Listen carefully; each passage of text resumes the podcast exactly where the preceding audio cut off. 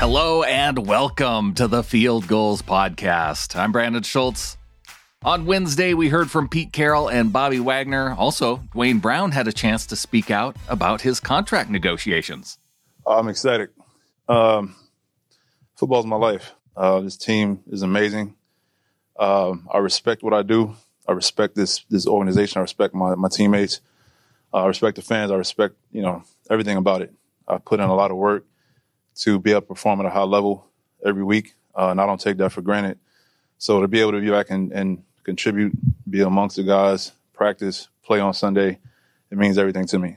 Um, last few weeks has been uh, it's been interesting. You know what I mean? Uh, it hasn't been as, as stressful, I think, as a lot of people on the outside looking in may have thought. Um, you know, I, I had uh, had my expectations for what I wanted. Um, and they had in their minds what they thought they could get done. Um, you know, what we came to wasn't exactly what I wanted, but you know, it's okay. It's a business. Um, we came to a compromise. Um, I'm happy about it. They're happy about it. Uh, now I'm ready to get to work. Duane made it clear that he did not get what he was looking for out of the deal. Something more, something past this year. You know what I mean? I, am feeling good. I've, I've, you know, feel like I'm still playing at a high level and I want to continue to do that here. Um, you know, but didn't quite work out that way, which is all good. You know what I'm saying? There's never been any bad blood on my end, and I just want to make that be known. Um, I love and respect everybody in this organization, and it's um, the feeling is mutual. It's always been a mutual respect um, throughout this whole process. Brown was also asked if he was assured by the team that he would get a long term deal after this season. We talked about it. Obviously, you know, you don't know how that's going to work out. That's okay. Again, I'm not I'm not worried about after the season right now. Uh, now that you know the, the ink's dry, I'm all about this week and this year, just being the best I can be for this team. Of course, the team would feel comfortable about signing a multi-year deal if Brown looked like he was going to have an Andrew Whitworth like sunset to his career. And Brown says he is preparing for the possibility of playing well into his late 30s. I mean, it's just about how, what you put into it, man. You know, I mean, the guys around here, they know it's a year-round job for me. I don't really take much time off. My diet, my workout regimen, everything I put into it, it's a, it's a year-round thing. You know, when you get to be, you know, 12, 13, 14 years in, uh, Whitworth, I think, is like 40 this year. I mean, it's incredible for him to be able to play at the level he's playing at. Um, you know, it's a, it's all about what you put into it. I think anybody can play at a number of positions, you know, as, as, long as you want, as long as you're you're smart about how you spend your time and uh, you know what you're consuming and all of that. Regardless of whether or not he got what he wanted out of the deal, though, it is a business, and Brown said he was always planning to play in Week One. No, I work too hard, man. I work too hard to not perform, and I, I love my teammates. You know what I mean? I love the game. I love Sundays. Um, when you get to be this age and play this long, you know the the the Monday through Saturday, it's not quite the fun part. You know what I mean? It, it's it's necessary and you you enjoy it, but it's Sundays when it all comes together. And so for me to do everything but that would kill me inside. You know, so um, and I want to be out there with my guys. So uh, you know, my whole thought throughout this time was uh, to be available this week. Duane also talked about the effect that Russell Wilson's comments early on in the offseason when Russell went on the Dan Patrick show what kind of effect those comments had on him. It is worth noting that Brown mentioned that Russ reached out to him to discuss his comments before Brown contacted him. As an offensive lineman, you know, that, it's something that we, I take pride in. You know what I mean? It's keeping my quarterback clean, you know, so, you know, you hated to hear it, but at the same time, um, I think that, you know, a lot of that stuff dated his thoughts and feelings dated from before I was here, you know, and, and you know, he feels how he feels. You know what I mean? So you know, it's a group effort to not have sex. It's not just on us, you know what I mean? And, and uh, I think we're all aware of that. But um, I'm the first person to go off whenever I see him get hit, you know, so he knows that and everyone knows that. So um, obviously we're on good terms, you know what I mean? There's never been any beef or bad blood between me and him. I mean, nah, I mean, he's stood on the table for me since, you know, before I got here. So uh, it's all good. Turning toward the week one matchup with the Colts on Sunday, here's what Duane Brown had to say about going up against Colts defensive lineman DeForest Buckner. very tall guy, long arms, but he plays with really good leverage. You know, I think he's like six seven, six eight, but he plays with great leverage. Really good with his hands, strong, um, plays hard. You know, and he, he has a good feel for a good instincts. You know, for, for how you're going to try to block him, and uh, he rushes accordingly. Um, so we have a game. You know, have to have a game plan for him. You know, he'll he'll be lined up on the guys inside most of the time. Um, but uh, it's a good good challenge good first challenge. Moving on to the middle linebacker Bobby Wagner's press conference, he opened up his availability by discussing PG Lang, a company founded by rapper Kendrick Lamar that aims to help young artists thrive and avoid predatory agents.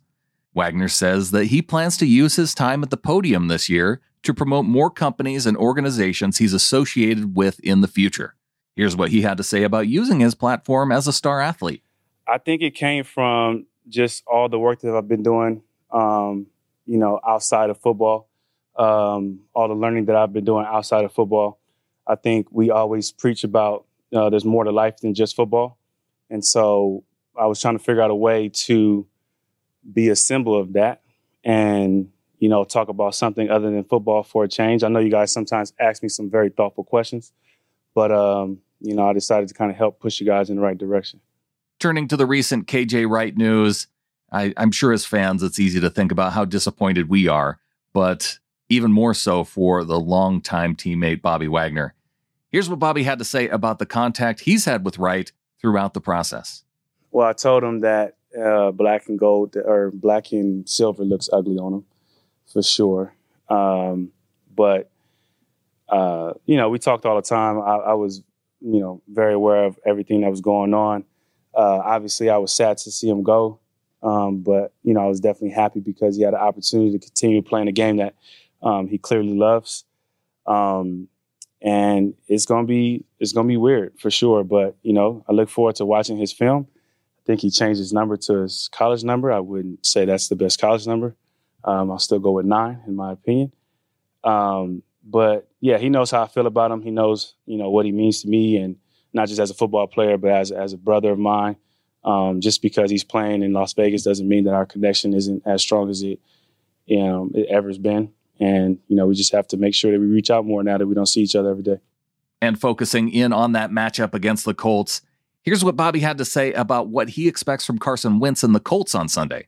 The personnel around him is going to be different, but um, I would I would assume that the offense is going to be pretty similar to um, the one. I think that's the reason why he came back to Indy because he had a lot of success with. Uh, I think his name is Frank, right?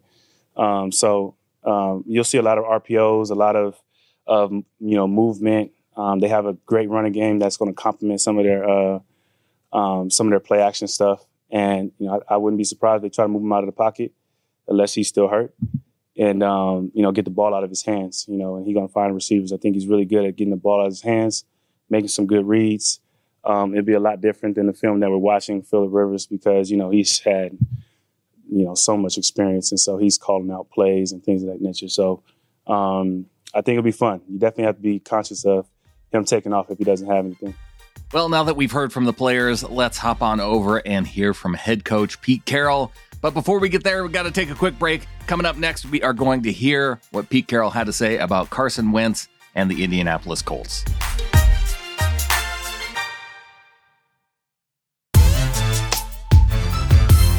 The Seattle Seahawks are taking on the Indianapolis Colts, a 10 a.m. Pacific start time on Sunday.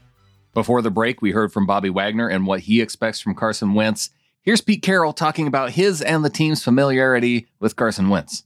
I, think the thing we we we're looking at is the relationship that that Frank and Carson had when they were together, and and you know that world class season they put together. Um, was obvious. And so I, am sure that's how they're looking towards the future. And uh, that's how I'm looking towards it, you know, because I don't see any reason why that wouldn't be that way, you know, and they've got an offensive line. They've got nice, n- terrific running backs, nice receiver crew. Tight ends can play and do special stuff. He's got everything he needs, you know, and so and he's got a coach that obviously communicates great with him. So I would think that you know um, you know, I'm, I'm they, and there's different dimensions from what what Philip can do, and, and of course what Carson can do too. They're different, you know, and and, uh, and there's some really special aspects of what Carson's always been able to do. The, the power that he has, the ability to escape, uh, his ability to run with the football, terrific, you know, dynamics of his arm and all that. So they, I'm sure that they're thrilled. And you can, I think you can even see it when you see the little clips of Carson running around. He's just bouncing everywhere. He's so freaking jacked up to get out there and play, you know, because he missed some time and all. I think you can, you can sense what their enthusiasm's like and what, you know, it might lead them to. Shifting the focus from the passing game to the running game, here's what he had to say about Colts running back Jonathan Taylor, who rushed for more than 1,000 yards last year, as well as Marlon Mack, who put up that level of production back in 2019. So sometimes guys run really good times and you don't notice it. You notice it with these two guys. Both these guys have rocket acceleration and they're both strong enough to break tackles and, and make the most of a play that isn't necessarily a good play. I, I, think, I'm not sure about this, you guys verify this one, but I, I think uh, Jonathan's got like 600 something yards after contact last season. I mean, that's crazy numbers. That's half of his rushing yards was after he was hitting, you know, and, and uh, had a chance to get tackled and he didn't let it happen. So um, those are fantastic players. We also got to hear from Pete Carroll about a recent transaction. Here's what the Seahawks coach had to say in what he saw in the new Seahawks cornerback, Bless Austin. He's a hitter. He's a hitter. Um, really aggressive, physical uh, style of play was what I, I, loved about what I saw. And uh, he's got good size to him, you know, but his his willingness to really throw his body around and really give you everything he's got was jumped off the film with me. And uh, I don't know what happened there. I, don't care, but um, I, the style that he brings um, is something that I was excited about adding to the club and see what happens. It's going to be hard for those guys get you know just showing up. I mean, got here today, you know, so it's going to be hard for those guys to have an impact right away. But um, we're going to push it, and we'll see what, what happens. Austin joins a defense that through the first half of the year last year was on pace for just a historically bad performance, an all timer in NFL history. And so there is a big focus on improvement this year. Here are the improvements which Coach Carroll says we're most likely to see this year. Really, a couple basics would be the consistency, one, and elimination of, of explosive plays. You know, it, it, last year was a really unusual year. Um, we were scoring so much early in, in games and early, we got ahead so far that we, we gave up just extraordinary amount of yards in the in fourth quarters. And we give up 180 or 200 yards in the fourth quarter. Now your numbers look crazy, you know, and and we didn't handle that situation well enough. I, I, hope we get ahead again and we can do all the, have that same challenge, you know. But um, the season changed some, and, and, and, the whole and we shifted with it and took advantage of it, and, and just got better as we went along. We were giving away easy stuff, you know. We giving away just catch and run stuff, and just wasn't we weren't as sharp um, as we needed to be. And when the teams go into that mode and they're in a you know in a two minute situation for a quarter, they, they put up a lot of yards. You don't have to do a whole lot to do that. You just keep dinking the ball around and it works. So we have to be better in that situation. But we got to get rid of explosives and we got to be more consistent. And finally, here's what Carroll thinks are the biggest differences between the offense that faltered at the end of last year and the 2021 Seahawks offense. Across the board, I feel like we've we've solidified guys in spots that we have a real good feel for their their uniqueness and their the, what they're bringing to it. Um, you know, whether it's you know, the obvious one is Gerald. You know what we we brought in with him. Um, you know, and, and, seeing Gabe come to work for us and and how, how he's going to add to it. Um, see what Eskridge can do. You know, as he adds to it. I mean, we had a real picture for what he could be, um, and uh, he's really given us no reason to think otherwise. You know, he's practiced and prepared really well. Um, so there's like there, those are the special elements that are uniquely different, you know. But what's what's maybe most uh, special about it is, and I'm hoping it shows, is the relationship between Shane and, and, Russ. You know what they what they've been able to do together and to get to this point, and the excitement they both feel, you know, to to turn out this offense and and and maximize you know all of the strengths of it and all that. And uh, as we learn and as we grow, you know, we'll, we'll, we'll find out, you know, how far along we are. But that that's something I'm really excited about because that's been it's been really obvious that there's something going on there. It's good chemistry. And that's going to do it for today's show. A big thanks to Wilson Conn for helping to produce this episode. You can follow him on Twitter at Wilson underscore Conn, C O N N. Stay tuned right here because we are going to have more shows coming out throughout the week. Clinton Bonner, back to back shows, going to be Friday, Saturday. So look forward to that. Going to have a lot of guests and bringing on some familiar voices that you may know here going into this week one matchup with the Colts. Just thought we'd bring you some special episodes leading up to this first weekend kickoff of NFL football. And make sure you're watching fieldgulls.com. I don't know exactly when it's going to post, but we are going to have predictions within the NFC West. We're also going to have our picks for the matchup for every single game, and all the Field Gulls writers are taking part in that too. So watch for that. Fieldgulls.com. And until next time, go Hawks.